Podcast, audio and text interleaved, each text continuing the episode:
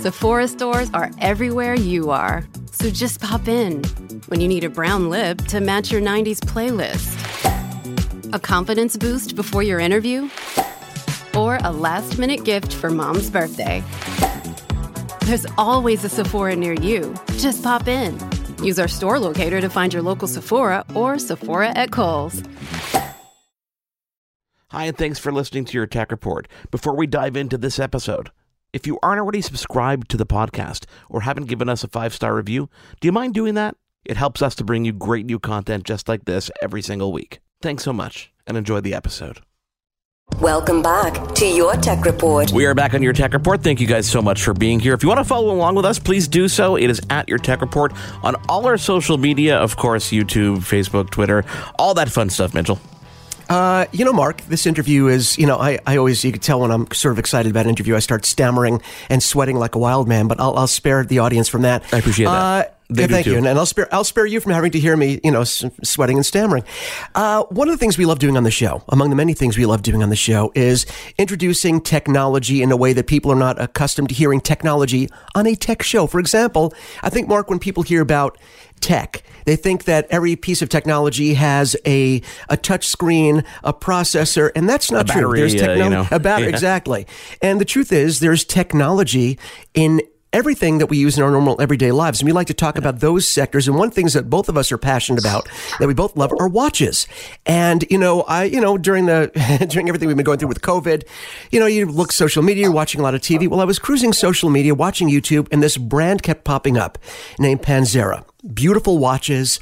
And I, I kept on coming back to these. Who makes these watches? This company. And I wanted to learn more about them. And the more that I learned about the timepieces they make, the quality, the craftsmanship, being based in Sydney, Australia, which you don't usually associate with fine timepieces, which I think is wonderful, you know. So there are so many curious things and wonderful things about this company and what they do that I had to bring on their two co-founders. So the two co-founders of Panzera Watches are joining us now, Mark. We have Andrew Herman and Roger Cooper. Gentlemen, thank you for joining us on your tech report. Thank you. Thanks, Good morning. guys, for Thank having you. us. Yeah, and, and that you say good morning, and of course that's another thing we're working during doing this interview. You guys are 19 hours ahead of me. You're 16 hours ahead of Mark. I mean, this is so working this out logistically. I appreciate just the fact that we could logistically work out this interview. But before we get started, and uh, you know, I, I want to hear from both Roger and Andrew. But Andrew, let's start with you. Talk about your background and how you guys got started and eventually came together to create Panzera. Okay. Um, Roger and I have been friends for many years, and it's interesting when you get together working with friends. It's um, it's a great opportunity and something that we've really enjoyed uh, being able to do. But we were friends, and we both were passionate about watches. Um, Roger had a bit- really strong bent in the retail industry and uh, was looking for something new to do. And so we got together and decided, well, why don't we do something that we're both passionate about, which is watches? And um, we decided to build uh, a new brand, Panzera, uh, primarily based around building watches in small quantities just for ourselves and our friends. It was an interesting concept. Uh, but it's really taken off big time now, and we, we now supply over 100,000 watches uh, to people all around the world. So Wow. it's been a fantastic ride for us. How do you go from, you know, building watches for yourselves? Well, we didn't get to hear about we didn't get to hear about Roger's story, Mark. Poor Okay, Roger. He- He, fine. didn't get to, I wanted to hear. I wanted. I'm to, wait, Before we excited. go on, I know, but I want to hear Roger's backstory as well. I know they were friends, but I want to hear his version. Come on. Okay, fine, Roger, you can go. Thank you. Yeah, no, look, it, it was interesting. Um, when we started the company, Andrew came to me and, you know, he's, he was a real watch nerd from way back. And you, um, Roger. he said, he said, we'd like to start a watch company. And, you know, I've got all the sort of watch and design background and, and you've got a lot of, um, you know, business experience. I, I worked for a lot of companies overseas and in Europe and, and in Switzerland, actually. So, um, not in the watch industry, but in, in other industries. So, but, um, you know, having a background in uh, international, you know, importing products, exporting, design, uh, creating um, those kind of things um, uh, was kind of a good uh, combination of talents. And that's how we got together and, and, and decided to give it a, give it a go and, and see where we went with this business. So, yeah, and that was, that was 12 years ago now. 12 years. Wow. You know I, I can also almost imagine you know you know andrew coming to you with this idea of building watches you know for your own circle. Uh, did one of you have the grander vision uh, you know to kind of see further than just the immediate you know circle around you and, and realize that there's going to be a big future here, or did that something that just kind of stemmed out of the experience of working together and making the first watches? Um, it really, it really, uh, when we started advertising and friends of friends showed other people, we knew that we were onto a, a winner because we had so many people coming to us. The biggest issue we had initially was how do we produce the number of watches to keep up with the supply? And you know, we weren't advertising back then. It was really just word of mouth. People were showing it, and that's when we realised if you've got good designs, people will come to us. And I think that's what we've always stuck with. Um, building designs that we like, but it seems to be the right uh, designs that other people also share interest in, which is really good. You know, I, I, it's funny when I when I first saw the brand, I, I think you know we talked before we did this interview. I'm just letting for everyone know that we, we had a conversation before we started, and um, there's that there's sort of that holy cow moment when you first see. And I, I encourage, is it it's just Panzera.com, right? If you people go to Panzera.com, they can actually see Panzera. everything. They can, Panzera.shop. dot shop. Panzera.shop. Pan- Panzera.shop. See, that's why I ask. Panzera.shop. And I encourage you, one of the things, you know, radio is a wonderful medium, but also to be able to see what we're talking about, to be able to appreciate the beauty of these timepieces. They are absolutely stunning. And we're going to talk about, of course, the craftsmanship and everything that sort of blew me away about what goes into it. But when you enter a market like this, when you enter the watch market, again, you're in an atypical location in terms of manufacturing, right? Being in Australia, uh, a lot of the watch business, you know, of course, overseas, you have a lot of it in Switzerland and Europe. Um, what did you guys think? This is a pretty crowded space. There are a lot of brands out there. We're seeing a lot of micro brands come out. What did you guys see that you wanted to do to say, okay, here's what we're going to do that we want to do differently, that we think there's a, there's a space for us to do this in the watch space that people are not doing right now? Yeah. What was that, that That- you wanted to do differently? That was that was I think that's the key. Look, the thing we realised was, you know, you don't have to spend big dollars to own a beautiful watch because we, we, when we started manufacturing, we got under under the covers of the costs, and a lot of the costs uh, were through distribution channels, huge markups, marketing costs, all of the rest of it.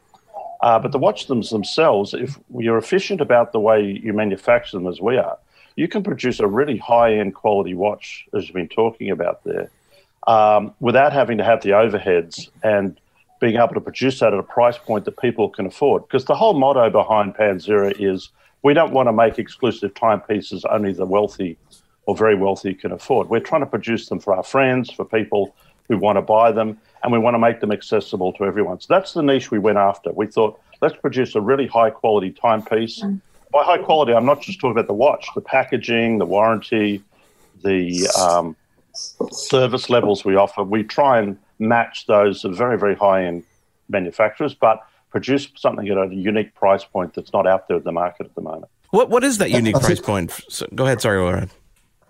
The other thing I just wanted to add was the other thing that's uh, quite unique to us is where we've created a logistics process where we can deliver any of our timepieces anywhere in the world within Yes. three to five days. So, so Wow. from Sydney, you know, um, you know, so that, that that took a lot of preparation and planning and, and to put that into place um, to make sure that we could deliver on that as well. But um, um, that's definitely one of our unique selling points too.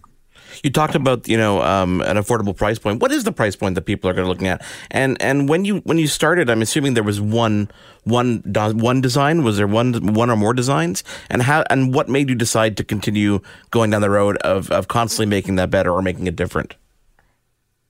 Um, well, look on the design side. I'll answer that first. The design side, we actually we have what we call uh, neoclassic designs, which we sort of get an older style concept of watch that we both Roger and I love, and then we modernize it and bring it forward in a way that younger people and new people can refresh it. But by having that older feel to it means that it's got a classic feel and it won't go out of style. We don't try and build fad watches, which a lot of people are doing these days, right? Uh, but you want something that looks classic, has a bit of a familiarity that, oh, I recognize that as a classic timepiece, but adding modern feels to it. And that's what we've always done. Um, so that, that sort of helped us bring, you know, bring, bring the, the old world feel of, of timeless pieces to the new generation, I think is the way we like to look at it. Yeah, and, and to answer your question um, too, we, we started off uh, with a pilot's watch uh, called the Flieger pilot's watch. And, um, you know, we've, we've made probably, you know, six or seven iterations of that since the very first original one. But they are, are just small tweaks every year. We just add a few more improvements or slight design changes. Um, so, yeah, just adding to what Andrew says, you know, we, um, we sort of keep in this classic sort of boundary um, but make it just just evolve it. It's just continual evolvement, you know. And and one of the things I want to I want to let people know when we're talking about a beautiful watch that's well crafted with you know great with great components. Just to listen, this guys, I'm going off the top of my head here as I'm going to go into a little bit of a fanboy mode here, as I've told you I've you know often will do. We're talking about uh, surgical grade stainless steel. We're talking about a sapphire crystal a Japanese automatic movement. I mean, there's, these are not things that you would associate with a sub one or two thousand dollar watch. And we're talking about prices where if you go online again at panzera.shop, see, I got it right. You just train me and I will get it. Thank- um, thanks, Mitch. Thanks, yeah. no, no problem. Here, I'm here for you guys. You're looking at a price range and we're talking about all of, all of the watches here, uh, you know, the majority between five and seven hundred U.S. dollars, and again, discounted directly from the factory to even be less than that. My first reaction, I told you, I showed my family, how much do you think this watch is? Well, that's two thousand. Oh, it's three thousand dollars. And I showed them the price. There, how could they do that? So I was thinking, how do you do that? Is it just a matter of the fact that you were able to manufacture and ship directly to the customer? That that cuts down a lot of the costs because the components are all top notch. Yeah, absolutely, absolutely, and that's what we do. As I said, we can ship. We we we take the watch, we produce it. We're the factory, we're the workshop. We ship it out, and we, as Rog said, we get it shipped anywhere in the world in three to five days, uh, and that really makes us very efficient. And the, the price point's very critical for us because we like watches to become an impulse buy. Uh, often watches are something you buy once a year or once every five years. We want people to say, okay, that price point, I can afford to buy one or two watches. And we have a lot of customers who own every watch we've produced, and they keep asking us when producing new ones because they can be affordable enough to be something you can have six or seven hour watches to wear with whatever style you feel like, and they become a bit of a collector's piece. So it's a, it's a very interesting um, price point uh, model that we've achieved to, to make them an impulse buy rather than a you know a, a, an astute purchase you do only once once every decade or so. You know, when it comes to watches, you know, especially when you know people people tend to be afraid to wear them on on a daily basis because they're worried about the build and they don't want something that you know Yes. they love so much to to go through the wear and tear of you know life. But when I look at these watches, and I, I've never held one, you know, full disclosure yet. Um, We will, don't worry. Yeah. We'll fix we'll fix We'll that. have to We'll fix fix that. um, you know, talk talk to me about the the wear and tear and the ruggedness of these watches because obviously Yeah, the yeah. materials answer a lot of that, but not having the experience with it, it's it's hard to answer that myself. Yeah, no, that's a very good. That's a very good question. Um, we use uh, Japanese movements, which are, I think, we, we actually supply both Japanese and Swiss movements in our watches. Some of our ranges are Swiss made, just to uh, make them a little bit further up the food chain. Right. But uh, the core ones we have have Japanese movements, and we found them absolutely bulletproof. I mean, they're amazing in terms of we get very, very few, if any, returns uh, due to movement problems. The glass is sapphire, the cases are stainless steel. And it's actually attracted a very interesting market because, as you point out, a lot of people who own very high end watches don't want to wear them to the beach, don't want to wear them when they're working on the car or doing what, some of the other things. Whereas they want to have a nice watch on all the time. They don't want to go to the beach wearing a Casio or something like that. So they end up buying our watches. A lot of people who have Rolexes, Breitlings, Omegas, very expensive high end watches, uh, Patek Philippe's, buy our watches as an everyday watch because it looks as good to add to their collection as any other watch. They can wear it, but they don't have to worry about it. And it's very rugged. We build our watches very, very um, from the ground up to be tough. They're large, they're chunky, they've got very strong rubber, nylon, or leather straps. Um, as I mentioned, we've got the you know the sapphire crystals and the really good movement. So they're very rugged, but they're uh, and then most of them are water resistant to at least 100 meters. So we make them water resistant uh, as well, so people can wear them as an everyday watch, but look like they're still wearing a very high end watch. You know what? And I'm going to throw this over to Roger because uh, I wanted to tell you guys, first of all, again, kudos on the design because for me, I tend to go, I tend to gravitate always to, uh, gravitate toward this, not the smaller. T- t- today, a small watch is considered a 40 millimeter. Who knows? That used to be a big watch back in the day, but now that's considered a medium sized watch, right? I would always gravitate toward the mid sized watch. And when I saw the Panzera line, it's the first larger size watch on the wrist that to me maintained that still that elegance because when you think of a large watch you don't necessarily think of an elegant watch you usually think of sleek and slim when you think of elegant but you guys in the design managed to keep that elegance in the larger form factor and those aren't Yep. two things that are usually married Yeah. together right Yes, yeah. Well, we our, our watch sizes range from 38 millimeter diameter up to um, at the moment the, the largest one that we do is a 40 46 millimeter, Right. um, and look, I think anything over around about, you know, 41 to 2 is, is, is, is considered as a larger size watch.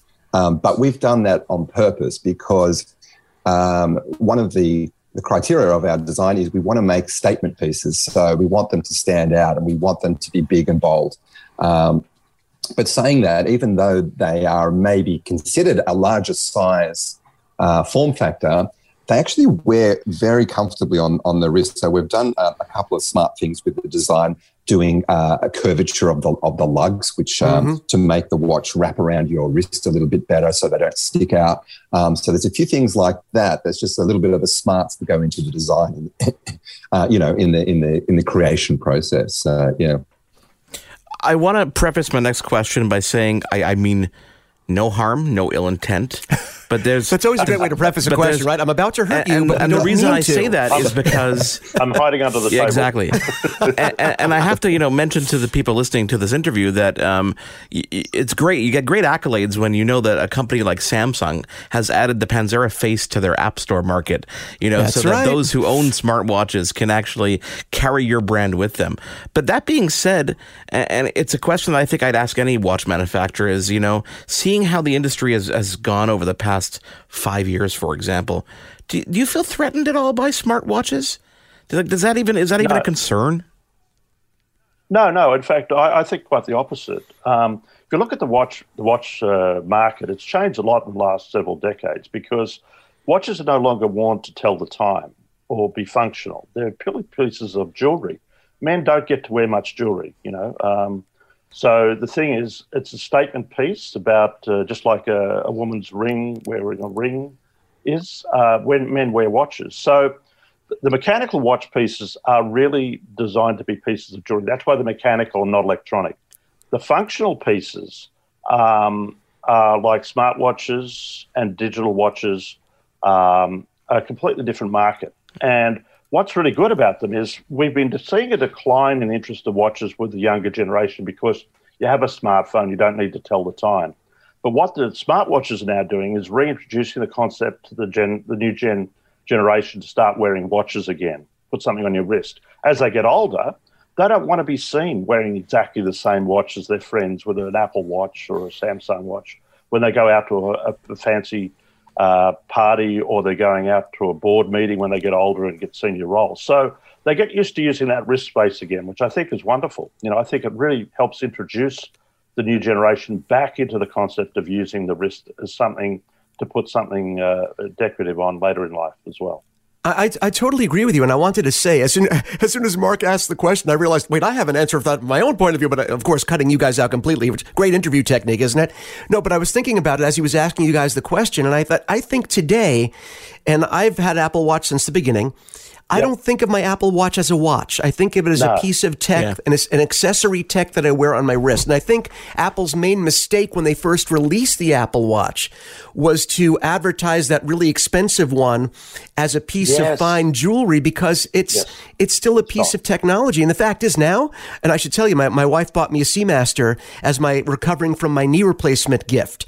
And now when I go out for a walk, a little slower than normal, I usually put on my Omega to get a good wind on it rather than put on my Apple Watch. So yes. that shows you the transition about how I feel about timepieces. I really don't think of it as a traditional watch. It'll never, well, for me, replace a traditional watch. Well, a lot of people who buy our watches want to keep them for decades, right? Or they yeah. buy them in memor- memorabilia pieces. When I, I used to buy a watch when I started a new role, when I got engaged, just as a you know something to remember that particular point in my life with. Um, you can't do that with a smartwatch. A smartwatch is going to be superseded in a couple of years. You've got to even if you wanted to, you'd have to throw it away because the, they won't be supported from a software. Well, the battery's going to so, die, and you know it's going to be outdated. It's not going to be worth supporting it. You won't get parts right. Whereas these watches that we sell, you could keep those for generations. Um, the movements we use in them have been available since the 1960s. They'll be available in another 40 years' time. Um, so you'll be able to get upgrades and keep them running. And that's the thing about mechanical watches. They're pieces of jewelry uh, that you can keep in your life, in your jewelry box, and they could hand it down to the next generation, as some of our fellow brands emphasise. Um, you know, it is something that you keep in your life, and that's something you can't do with a smartwatch. Hey, Roger. One, the other I'm thing sorry. I was going to say, go ahead. Yeah, go so ahead. I was, yeah. I was going to add to that is, you know, um, uh, a lot of mechanical watches can appreciate in value, um, so they yes. can be a good investment as well. Whereas I'm not sure you can say the same about smartwatches, but you can definitely say that about um, about uh, mechanical um, watches for sure. No, you're right. I think I think digital technology to a great extent is viewed as a disposable purchase, not just, you know, it doesn't matter what price point it is. If it's a watch, if it's a phone, if it's a computer, no matter what the cost, you know that in a few years there'll either be something better. It's not, it's built with a shelf life because technology is exponentially growing. But that's the yeah. beauty of having something that's analog, something that is beautiful and handcrafted that it, like you said, it can and will last for a long time. Yeah, exactly. Uh, I mean, both Roger Apple One computer, that'd be a good investment. yeah. oh, yeah. Wouldn't that be great? Wouldn't that be absolutely lovely? You might find the first Apple Watch is worth something in 40 years' time if you can still get it. Yeah, if the battery's not bloated and pop the screen off yeah, exactly. Uh, you know, guys, I, I, I, I, can't wait to get my hands on these. Quite literally, I think it's. Uh, I'm going to go on a shopping spree when we're done this interview. Um, I'm going to have to send my wife a link to it because she loves loves wearing the big watches as well. I mean, there's so many lines, but I want to have. I want to save some stuff for next time. So, will you please come back on with us again? Maybe we can actually have a meal next time. So Mitchell, Mitchell, can be having lunch. Absolutely. I'll have a dinner, and you guys have breakfast, and we can all we can all chat about it again. That would be simultaneous three like different that? times of the day. That's fantastic. And we can we can tell you who won all the sports. Is that how it works? You're actually you in the promised future. Me that last I love time. it. I love it. This is great. That's exactly. what I said I was going to call the future. Well, Andrew Herman, Roger Cooper, co-founders of Panzera, thank you so much for joining again to look at these beautiful watches. And I can't emphasize, and again, nobody's, nobody's paying us to talk about this. This is just a brand that we discovered and a lot of you have discovered as well through social media and through advertising and just through people wearing them. They're absolutely stunning. Head to panzera.shop, check them out, buy one, buy more than one, and make sure you send Mark and I one to you because we're dying to try them. Guys, thank you again, and we can't wait to have you back. Thank you, guys. Thank you. Thanks, guys. Really appreciate you having us today. It's wonderful. There's there's more Your Tech Report after this. It is your favorite girl. That's right, it's the Ali Mars, the one and the only. Everyone else just ain't me. I am the host of Welcome to Mars, a lifestyle podcast where nothing is off the table. I have come a long way from sex and dating and have transformed the new vibe to all things lifestyle. We still talk sex, but I'm more interested in the journey, where people have come from, how they made it, and where they're going. Subscribe or follow to a brand new look and a brand new era. Welcome to Mars. Subscribe or follow on Apple, Spotify, Google, or at thealimars.com. Because even with the new look, I'm still that same bitch you love to hate.